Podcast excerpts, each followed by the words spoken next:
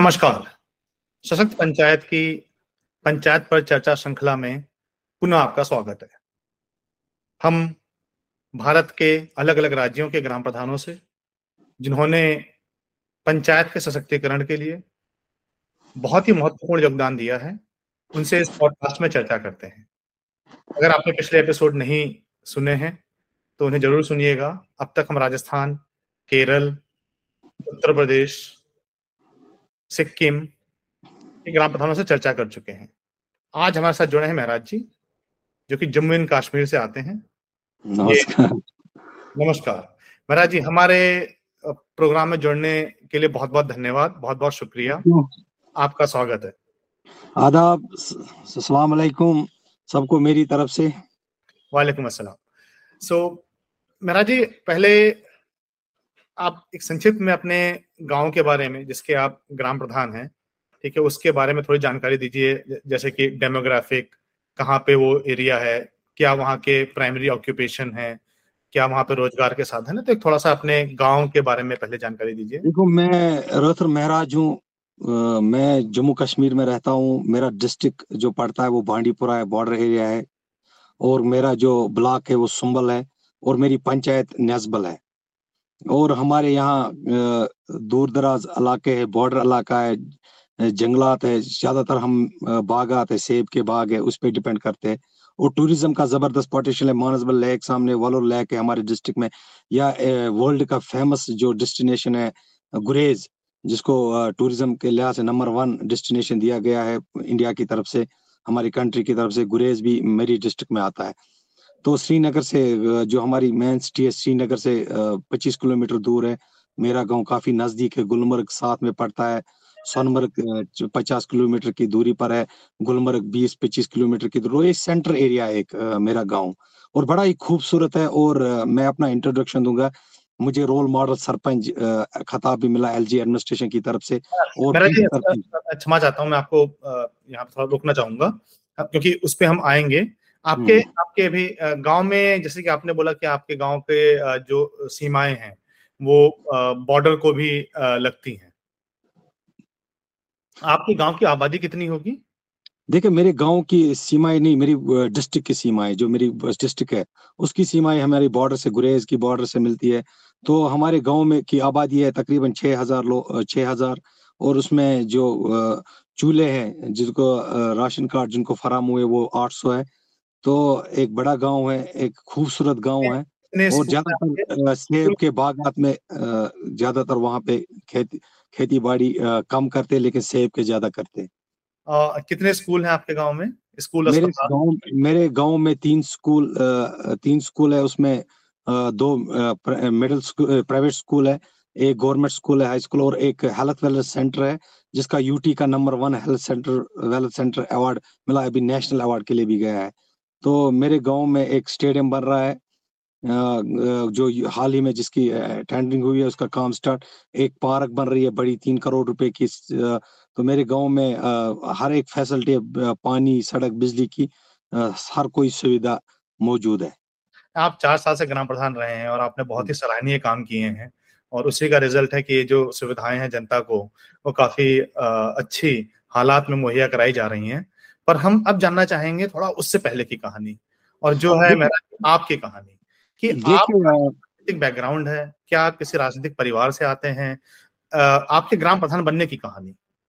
देखिए पहले मैं हम स्कूल पहले स्कूल जाता बच्चा तो मैंने स्कूलिंग की है उसके बाद मैंने कॉलेज ज्वाइन किया। कॉलेज के बाद मैं मैंने सोचा मेरे हर घर में जो भी मेरे कज़न है बाकी वो डॉक्टर है मेरा भाई बैंक मैनेजर सब अच्छे अच्छे पोस्ट पे है। तो मुझे शौक हुआ कि मैं लोगों के लिए कुछ खिदमत करूँ, अपने गाँव के लिए, क्योंकि मेरे गाँव वाले तरसते थे। उनके पास ना बिजली बिजली थी, ना सड़क था, ना पानी था, ना कुछ ऐसी व्यवस्था थी कि सपोर्ट्स ग्राउंड नहीं था कि बच्चे खेले। तो मुझे बड़ा दुख होता था उनकी तरफ़ देखने के लिए कि हमारे पास यहाँ के लोग तरसते थे बिजली, पानी और सड़क के लिए। तो फिर यहाँ पे काफ़ी सालों के बाद यहाँ की सरकार ने जो भाजपा सरकार ने यहाँ पे इलेक्शन करवाई तो उसमें मैंने भाग लिया। मैं एक खुद एक स्टोन पेल्टर था। यहाँ पे ज़्यादातर टेररिज्म का माहौल था स्टोन पेल्टिंग का माहौल था। हालात ठीक नहीं थे। तो फिर मैं मगर उस टाइम में काफ़ी छोटा था। मेरी एज टीन एज में थी। तो फिर कुछ लोग मुझे मिले आर्मी के अफसर मिले और एडमिनिस्ट्रेशन के अफसर मिले पुलिस के अफसर मिले। उन्होंने मेरी लाइफ को बदल दिया।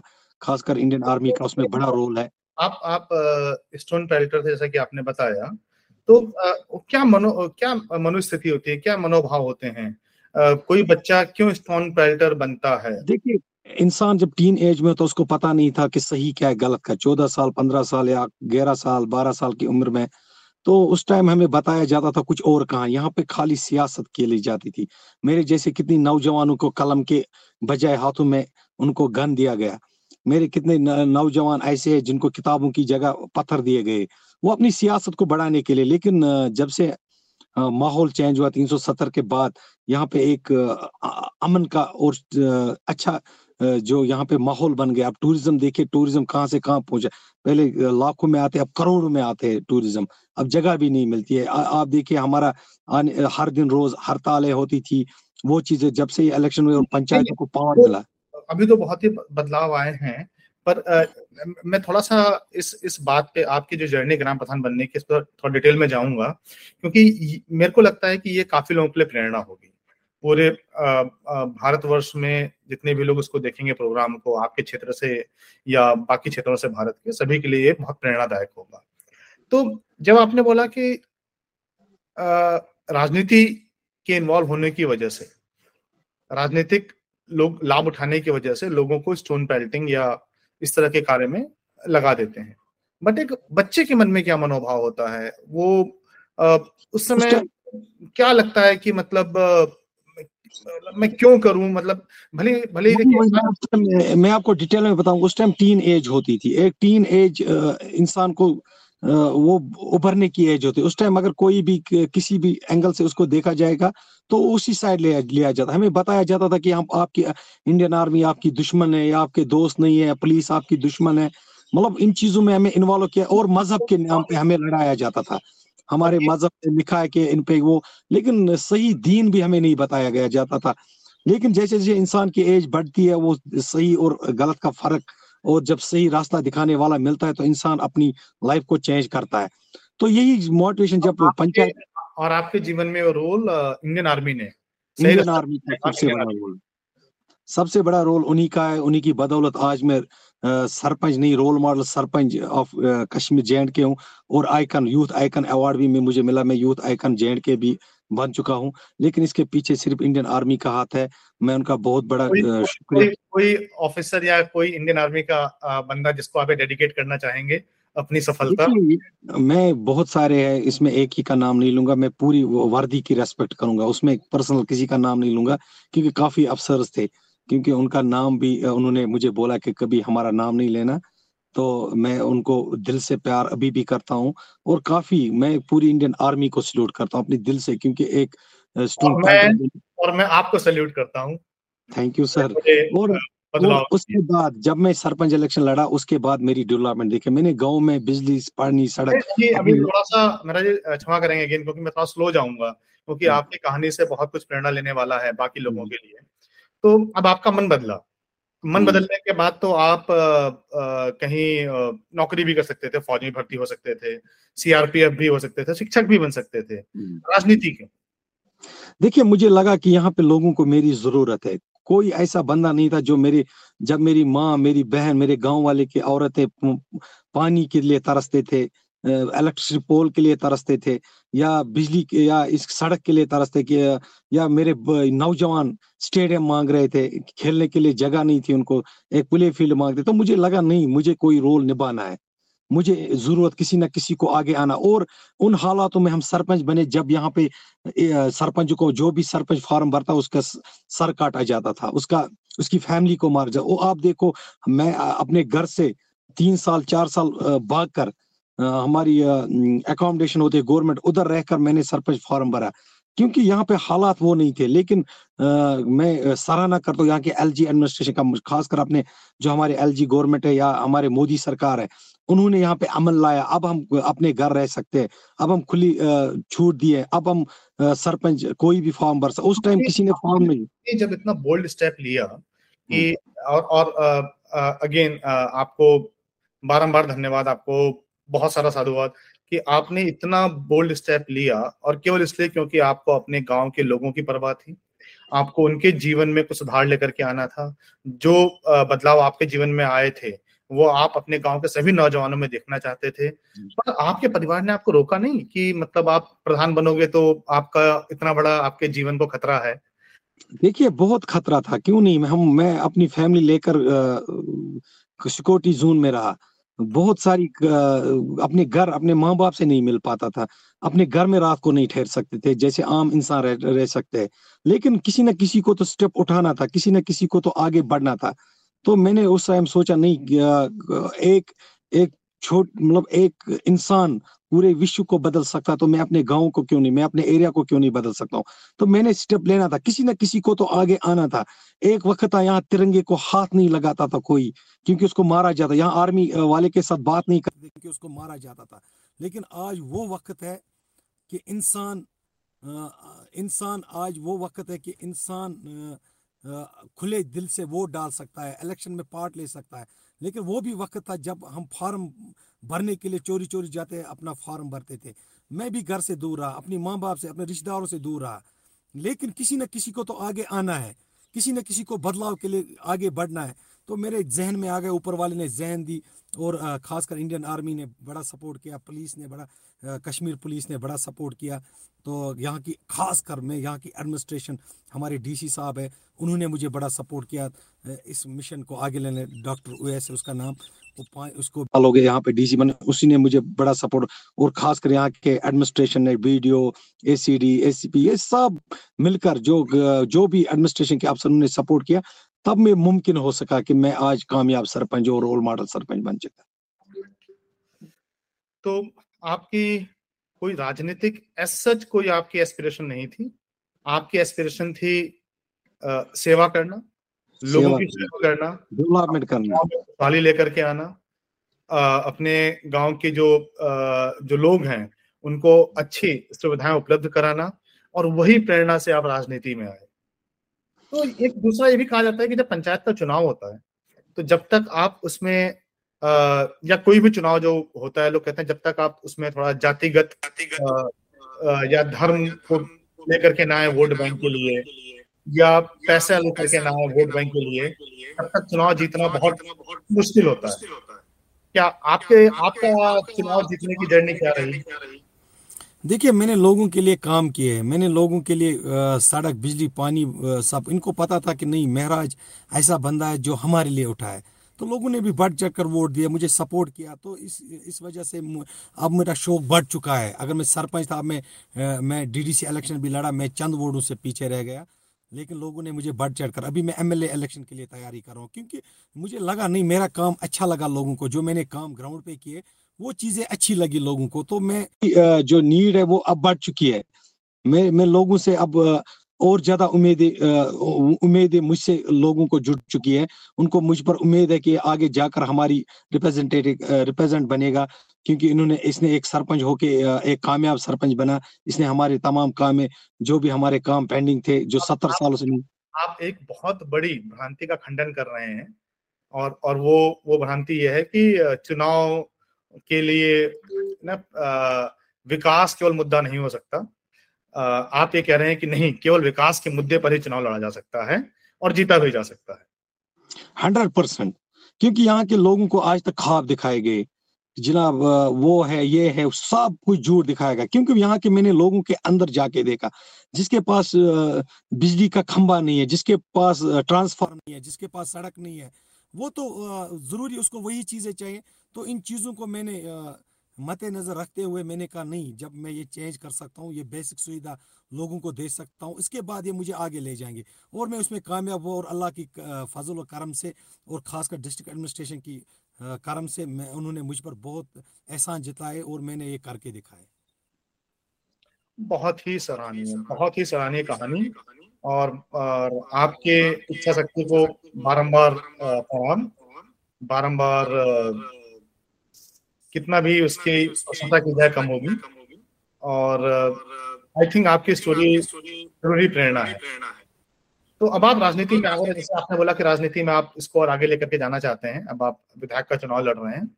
तो अब जो पिछले चार साल हैं उसमें जब आपने पंचायत में काम किया तो आपने पंचायत में काम करते वक्त जो जन सामान्य है, जो गाँव की आपके छह हज़ार की जनता है, उनको कैसे जोड़ा अपने साथ? बहुत मुश्किल था, क्योंकि देखो, जब मैं पहले सरपंच बना तो गाँव के लोग मेरे पास आते थे कि हमारे पास, मैं आपको बताऊँगा, हमारे खेतों में पानी नहीं था, हमारे खेत सूख रहे थे, और मैंने चार, तीन बोरवेल बनाए उसमें तो आप उसमें पानी हरा भरा खेत हुए सात हज़ार खेत हमारे सूख रहे थे जिनमें सत्तर साल किसी मिनिस्टर ने किसी एमएलए ने पानी नहीं दे, पाया। हमारे पास रोड नहीं थे हमारे पास खेलने के लिए बच्चों के लिए स्टेडियम नहीं था हमारे पास पार्क नहीं थी जहाँ लोग बैठते हमारे पास ट्रांसफार्म नहीं थे हमारे गाँव में एक ट्रांसफार्म दो तीन थे अब मैंने चौदह लगवाए हमारे मैंने चार सौ इलेक्ट्रिक पोल्स लगाए मैंने सोलर लाइट हर घर लगाई तीन चार सौ सोलर लाइट्स लगाए ये एक चेंज है तो गाँव को लगा नहीं हम कुछ नया देख रहे हैं। पहले ऐसा नहीं होता था। एक मिनिस्टर के पास मुझसे ज़्यादा फंड्स होते थे एक एमएलए के पास मुझसे ज़्यादा फंड्स होते थे लेकिन वो नहीं करते थे। वो खाली सियासत करते थे। लेकिन मैंने दिखाया लोगों को कि डेवलपमेंट कैसे करनी है। मैंने घर घर काम किया है तो लोग भी इम्प्रेस मेरे साथ जुड़ गए काफ़ी खुश हो गए जब आपने काम करने की कोशिश की जैसे कि आपने इतने पोल लगवाए इतना हम्म। सिंचाई के क्षेत्र में इतना काम किया इरिगेशन में तो इसके लिए जो फंड है वो वो कैसे आपने जोड़े? क्या वो आसान था देखिए जब से ये एलजी सरकार आई है जब से यहाँ पे गवर्नर राज हुआ मनोज सिन्हा जी ने हमें हमारे अकाउंट में डायरेक्ट 25 लाख रुपए आते थे। उसको और नरेगा से भी हमें 50 लाख 20 25 लाख और बाकी फंड्स और डिपार्टमेंट से ले जैसे आरएनबी ने काम किया जैसे स्पोर्ट्स वालों ने मुझे स्टेडियम दिया जैसे हेल्थ वेल्थ तो हर एक डिपार्टमेंट ने मुझे अपना अपना शेयर दिया। तो मिलाकर मैंने आज तक सत्ताईस करोड़ रुपए अपने गाँव में खर्च किए इन चार सालों में। ये एक रिकॉर्ड है और मैं सत्ताईस करोड़ रुपए आपने अपने गाँव में खर्च किए हैं हाँ, और ये ऑन रिकॉर्ड है और मुझे होम मिनिस्टर ऑफ़ इंडिया ने भी बुलाया था अमित शाह जी ने और मेरे गाँव में खुद एलजी साहब आ गए। उसने खुद मेरे काम देखे। मैं बड़ा खुश हूँ और उसी की वजह से मुझे रोल मॉडल खिताब भी मिला और कल परसों मुझे लगता है कि जो आपको आपके गाँव को मिले हैं क्या ये कश्मीर के हर गाँव को मिल सकते हैं? अगर ये हर गाँव में ये करने की ज़रूरत है क्योंकि इसमें इंसान को हर जगह देखो 25 लाख तो हर एक हर एक को मिले लेकिन ये सही जो का, जो काम ज़रूरत है गाँव को जो चीज़ वो रखनी चाहिए ज़रूर क्योंकि इसमें ग्राम सभा ज़रूरी होती है। लोगों को बुलाना ज़रूरी होता है। मेरे गाँव में क्या ज़रूरत है? कुछ लोग सियासत के लिए पैसे खर्च करते हैं वो नहीं होता। यहाँ पे हमारे पास ग्राम पैसे बहुत आते हैं लेकिन सही डायरेक्शन में और सही काम करना सही चुनना और सही वक्त पे सही काम करना वो एक सरपंच का काम होता तो, है। तो आप जो काम चुनने के लिए जो एक सही अवधारणा है वो है कि ग्राम सभा बैठेगी। और वो निर्णय लेगी कि गाँव को इस वक्त क्या ज़रूरत है और वही प्रायोरिटाइजेशन करेगी। तो आप आप ग्राम सभा कंडक्ट कराते हैं? ग्राम सभा हमारी ग्राम सभा महीने में होती है। जब भी प्लान ग्राम सभा? और हमारा ब्लॉक दिवस होता है। डिस्ट्रिक्ट जहाँ के डिस्ट्रिक्ट सारे अफसर डीसी खुद लेता है उसका रिन्यू कि कौन सा काम पेंडिंग है कौन सी उसमें सारे गाँव वाले आते हैं। कहाँ से क्या ज़रूरत है, वो बड़ा इनिशिएटिव और मैं खासकर अपने डिस्ट्रिक्ट की बात करूँ, हमारे जो डीसी साहब है, वो बहुत ही काबिल और नहायत ही उसने हमें बहुत बड़ा सपोर्ट किया। हर एक सरपंच को पी को आगे लेने, ले जाने में, बांडीपुरा के डॉक्टर उवैस साहब। तो उसकी निगरानी में हमने बहुत सारे काम किए। करने की ज़रूरत है सरकार देती है, लेकिन हमें डायरेक्शन देनी है, कहाँ ज़रूरत है। आगे आना है, और मेरे जैसे पढ़ा लिखे हर एक गाँव में सरपंच बनना चाहिए, क्योंकि इसमें तालीम भी ज़रूरी है, एक पढ़ा लिखा होना ज़रूरी है। क्योंकि इन चीज़ों से उसको पता चलता है कि कौन सी स्कीम कहाँ पे ज़रूरत है। हम्म। आपके यहाँ ग्राम सभा हर महीने होती है जबकि भारत के काफ़ी हिस्सों में जब हमने लोगों से चर्चा की तो लोग ग्राम सभा ही नहीं करा पाते हैं। और मैं तो यही कहूँगा कि अगर महाराज जी अपने जगह पे ग्राम सभा करा सकते हैं तो हर जगह ग्राम सभा क्यों नहीं हो सकती है? और उस तरह के काम ग्राम सभा से क्यों नहीं चुने जा सकते हैं? और अगर ग्राम हमारा कश्मीर में एक मैं एक चीज़ आप बता दूँगा। कश्मीर में एक प्रोग्राम हुआ back to village. Secretary level के अफसर गाँव में आना। मतलब जो प्रिंसिपल सेक्रेटरी है या बड़े बड़े ओहदों पे है जो सेक्रेट लेवल के वो गाँव में बैठते दो दिन। गाँव का हाल देखते और उनका काम देखते तो मेरे गाँव में पहले एलजी साहब भी आए जो बड़े राज्य के सबसे बड़े ओहदे पे हैं। हाँ। और सेक्रेटरी साहब आए या सपोर्ट सेक्रेटरी साहब आए तो हर से, हर एक जो आए बड़े बड़े मेरे पंचायत को वो ज़्यादा प्रेफर करते थे, क्योंकि मैं काम करता मैंने हर एक से एक एक काम लिया। किससे पार्क मांगी तीन करोड़ की किसी से सपोर्ट स्टेडियम मांगा, किसी से एलजी साहब से अच्छे जो रोड से, आर एन बी के से। तो ऐसे, ऐसी चीज़ें मैंने मांगी। तो ये एक अच्छा इनिशिएटिव होता है क्योंकि सेक्टर लेवल वो खुद देखता है गाँव में दो दिन बैठता, रात को उसको गाँव में ही बैठना पड़ता। है तो अच्छा इनिशिएटिव हर एक स्टेट में होना चाहिए क्योंकि एक बहुत बड़ा अच्छा इनिशिएटिव है। ये ये बहुत महत्वपूर्ण है और हमने अपने पिछले एपिसोड में भी देखा। कि अगर ग्राम प्रधान ईमानदार है जनता की के कार्य करने के लिए कटिबद्ध है और उसमें अपना निहित स्वार्थ नहीं है तो उसको सपोर्ट जो है वो मिलता है। मिलता है हंड्रेड परसेंट फंड से भी मिलता है एमपी फंड से भी मिलता है आपको एक एक बात बताऊँगा अगर आप ईमानदारी से काम कर, करोगे तो कायनात की कोई ताकत आपको रोक नहीं पाएगी। जब भी आप ईमानदारी से काम करोगे, मेहनत से काम करोगे, लगन से काम करोगे, मैं एक सरपंच हूँ। सरपंच एक, कितने सरपंच जम्मू कश्मीर में? मैंने ईमानदारी से काम किया, लगन से काम तो मुझे अवार्ड मिले। मैं होम मिनिस्टर से भी मिलकर आया गवर्नमेंट ने मुझे रोल मॉडल भी, सरपंच भी खताब दिया। तो मेरी इज़्ज़त बढ़ गई। एक मामूली सरपंच से मैं होम मिनिस्टर से मिलकर आ गया। तो ये बड़ी बात है। मैंने ईमानदारी से काम किया तो ऊपर वाले ने मुझे खुद रास्ता दिखाया।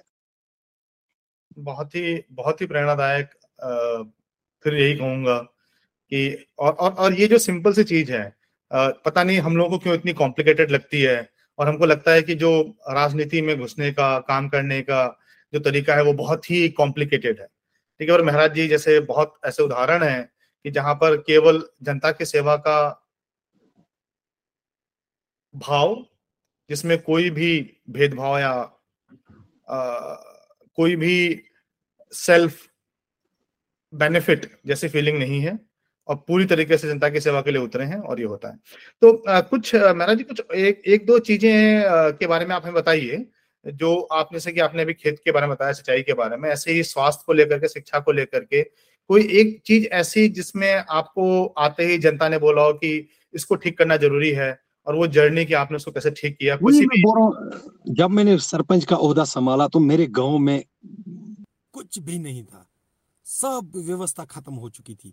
मतलब बिजली नहीं थी सड़क नहीं थे इलेक्ट्रिक पोल नहीं थे जो बेसिक सुविधा बिजली पानी और सड़क। तो इन चीज़ों पे मैं खड़ा उतर उतर गया। मैंने ये चीज़ें करके दिखाई। मैंने सारी एक एक का डिटेल में एग्जांपल लेंगे जिससे कि बाकी जो ग्राम प्रधान देखो हमारे पास ये जो ट्रांसफार्म है इलेक्ट्रिसिटी ट्रांसफार्म हमारे पास कुछ भी नहीं था।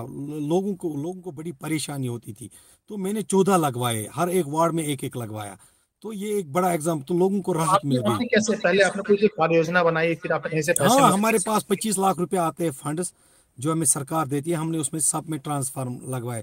तो चार सालों में मैंने एक एक चीज़ इलेक्ट्रिसिटी ठीक करवाई जब मैं उसमें कामयाब हो गया फिर मैंने सोलर लाइटें लगवाई फिर मैंने रोड्स ठीक करवाए R N B macadamised roads करवाए। तो एक एक स्टेप मैंने सब किया तो आज मैं मुकम्मल तौर पर कह सकूँ मेरा गाँव नंबर वन गाँव।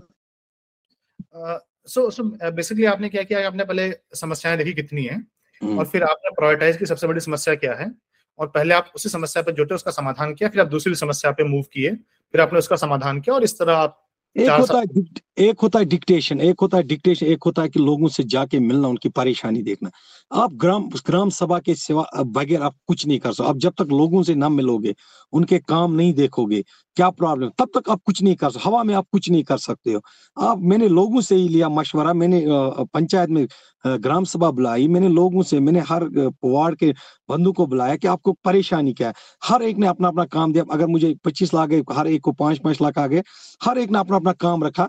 तो इसी सिलसिले में और पैसे भी आ गए। सरकार से जो डीसी साहब ने मुझे अपने एंटाइड फंड में दिए। या बाकी डिपार्टमेंटों ने दिए मैं सब डिपार्टमेंटों ने मुझे मिलकर पैसे दिए। तो मैं बड़ा उसमें खुश हो गया क्योंकि जो काम मैं पंचायत से नहीं कर पाया, जो रूरल डेवलपमेंट और डिपार्टमेंट ने मुझे मदद की। तो आहिस्ता आहिस्ता आहिस्ता तो चार सालों में, और यहाँ पे कश्मीर में आपको एक बात अदर स्टेटों में काम करना बहुत आसान है। यहाँ छह महीने हमें बर्फ़ होती है, यहाँ सर्दी होती है, हमें छह महीने मिलता है काम करने के लिए। और हालात जब मैं सरपंच बना, एक साल यहाँ पे कोविड रहा, एक साल तीन सौ सत्तर हटने के बाद हड़तालें रही। हमें खाली दो साल मिले काम करने के लिए ये मैं बताना चाहता हूँ। ये खाली मेरी अचीवमेंट दो सालों की है। दो साल मेरे जाया हो गए। नहीं नहीं आप आपने दो साल में इतना काम किया। आप खुद ही जानते हैं कि लोग दस पंद्रह बीस साल में भी इतना काम नहीं कर पाते हैं। आई थिंक ये डिटर्मिनेशन ज़्यादा इम्पोर्टेंट है समय के अलावा। अब आप एमएलए बनने की तैयारी कर रहे हैं। हाँ और एक एक एक जो डिबेट बहुत ज़्यादा चलती है वो ये है कि जो पावर थी ये जो उनतीस विषय की जो पावर थी जो पंचायत को मिलनी चाहिए थी जिसके थ्रू आपको सत्ताईस करोड़ मिले एक्चुअली हम्म। वो पावर काफ़ी जगहों पर राज्य सरकार ने पंचायत को डिवॉल्व नहीं की तो जब आप एमएलए बनेंगे तो फिर आप खुद राज्य सरकार के रिप्रेजेंट करेंगे राज्य सरकार को और पंचायत एक अलग गवर्नेंस स्ट्रक्चर है तो भारत में तीन गवर्नेंस स्ट्रक्चर है federal government government of India state government जैसे Jammu and Kashmir and local government और तीनों के काम जो है वो इंडिपेंडेंट है। तो काफ़ी हद तक कहा जाता है कि राज्य सरकार ने कभी भी पंचायत को एम्पावर करने की रुचि नहीं दिखाई। सही मायने में। देखो इसमें मैं आपको डिटेल्स में बताऊँगा। पिछली सरकारों ने यहाँ पंद्रह साल पंचायत इलेक्शन नहीं करने दी। इनको लगा जो यहाँ की खानदानी सरकार है अब्दुल्ला और मुफ्ती की सरकार पीडीपी और नेशनल कॉन्फ्रेंस या कांग्रेस की।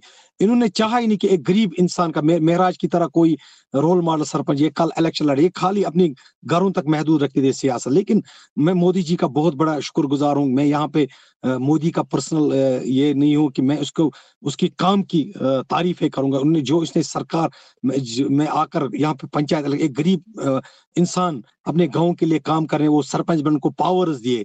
एमएलए से बढ़कर पावर्स आज सरपंच को जम्मू कश्मीर में।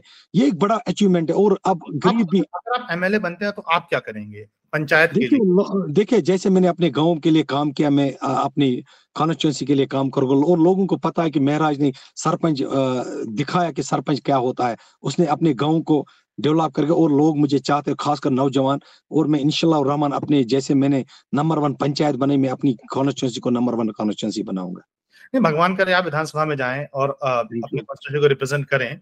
बट क्या आप कोई ऐसा कानून या कोई ऐसा विधेयक पारित करेंगे जिससे कि हर पंचायत को सशक्त बनाया जा सके उसको ज़्यादा से ज़्यादा फंड मिले ज़्यादा से ज़्यादा मुझे लगता है कि मुझे लगता है मेरी नज़र से अगर आप फंड यूटिलाइज कर दो गवर्नमेंट इंडिया आप डायरेक्ट पंचायत को दे दो। अगर आप 25 लाख देते हो हमने 25 लाख में इतना काम किया। अगर आप एक करोड़ देते हम कितना काम करेंगे? मुझे लगता है कि पंचायत राज सिस्टम ही एक सिस्टम है जो हिंदुस्तान और कश्मीर को मिला सकता है। जो ये डायरेक्ट फंड्स एक ब्रिज का काम करती है, पंचायत एक ब्रिज का काम करती है लोगों और एडमिनिस्ट्रेशन के बीच में। और यही चीज़ हिंदुस्तान से हमें जुड़, जुड़ाती है। जितना काम हो सके उतने लोगों में विश्वास बढ़ जाता है। तो मुझे लगता है कि पंचायतों को और एम्पावर करने की ज़रूरत है, ताकि आने वाले वक्त में और काम हो सके।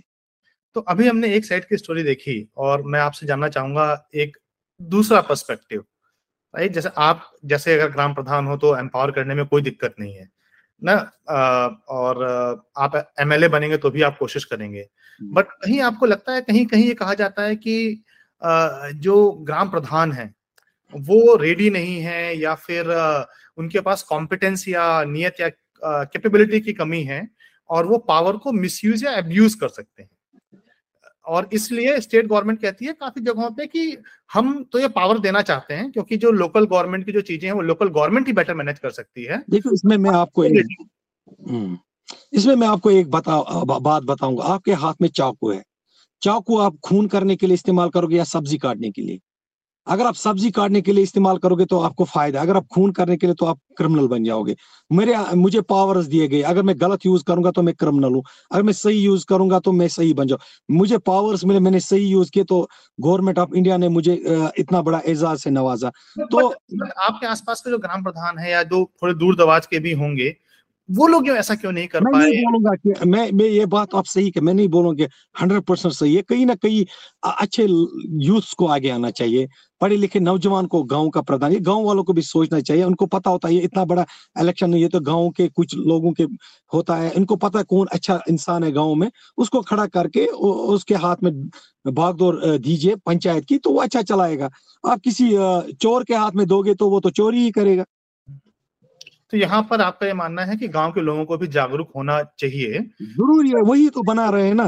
वही क्योंकि वो अच्छे ग्राम पंचायत तो गाँव के लोगों को कैसे जागरूक किया जा सकता है? आप आपके पास कहानी देखो गाँव के लोगों को कैसे जागरूक क्योंकि गाँव में पता होता है महराज मुझे एक टर्न मिल गई। अगर मैंने अच्छे काम किए गाँव के लिए तो वो मुझे फिर से वो बनाएँगे। अगर मैंने खराब किया तो चेंज करो। Change is must. Without change आपका कोई काम सही नहीं हो सकता। अगर आपका पिछला प्रधान ठीक नहीं आप नया बना दो। जो आपको लगेगा नहीं ये हमारे लिए काम करेगा। तो यही चीज़ें करनी चाहिए। तो एक मैसेज देना हो राज्य सरकार को या केंद्र सरकार को पंचायती राज मंत्रालय को कि वोटर को गाँव के ग्रामीणों को कैसे जागरूक किया जाए?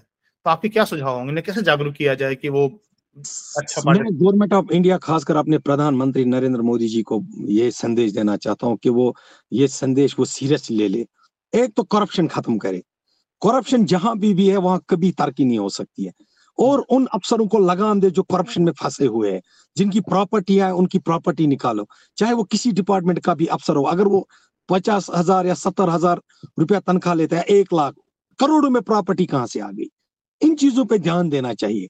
तो इन चीज़ों को देखो जहाँ पे भी करप्शन करप्शन को खत्म किया जाए तब भी हम आगे बढ़ सकते देश आगे बढ़ सकता देश तरक्की। और उनको जो एंटी नेशनल एक्टिविटीज़ करते हैं या एंटी नेशनल सरगर्मी में मुलवस है उनको जेल भर दिया जाए उनके पे कार्रवाई की जाए उनकी प्रॉपर्टी सीज करे तब हम तरक्की और जा सकते हैं। बहुत ही उम्दा बहुत ही उम्दा विचार हैं आपके और मैं मैं आपको एक कहानी बताऊँगा अपनी ये ऐड करनी ज़रूरी है क्योंकि मैं बोल चुका हूँ।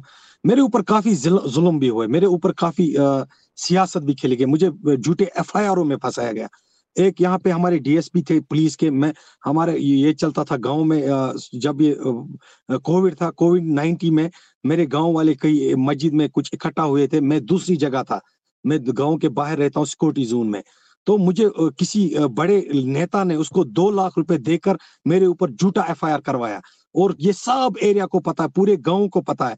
मैं आपकी मदद से कहना चाहता हूँ अगर महराज नहीं होता कोई और होता वो उस टाइम गन उठाता और अपने देश के खिलाफ जाता। लेकिन मैंने देशभक्ति का जज्बा था मैंने आ, मैंने सोचा नहीं ये मेरे ऊपर जुल्म करेगा। मुझे जुल्म बहुत देने, तब मुझे आगे बढ़ सकता हूँ। लेकिन ऐसे अफसरों पे कार्रवाई होनी चाहिए, जिसने मुझे, मेरे ऊपर झूठा एफआईआर लगाकर मुझे जेल भरवाया, किसी लीडर के कहने पे कि, महाराज, आगे ना बढ़े।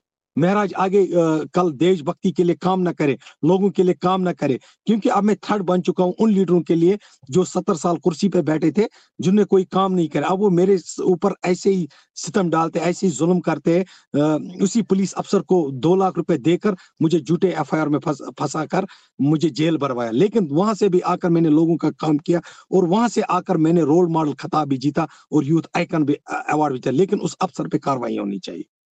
बहुत ही उसमें यहाँ पे दो बहुत महत्वपूर्ण शिक्षा है। एक तो महाराज जी के ऊपर दबाव बनाया गया उस टाइम पे वो चाहते तो वो भी बोलते देश ही मेरा अगेंस्ट है मैं अच्छा करना चाहता हूँ नहीं कर रहे हैं। बट उन्होंने ये समझा कि व्यक्ति खराब हो सकता है ज़रूरी नहीं है कि पूरा देश ही खराब हो। हो सकता है कि वो व्यक्ति ही करप्ट हो। ऐसे व्यक्ति देश के लिए नहीं बोल रहा वो खुद खराब है। आ, आ, ये ये ऐसे विचार होना। और दूसरा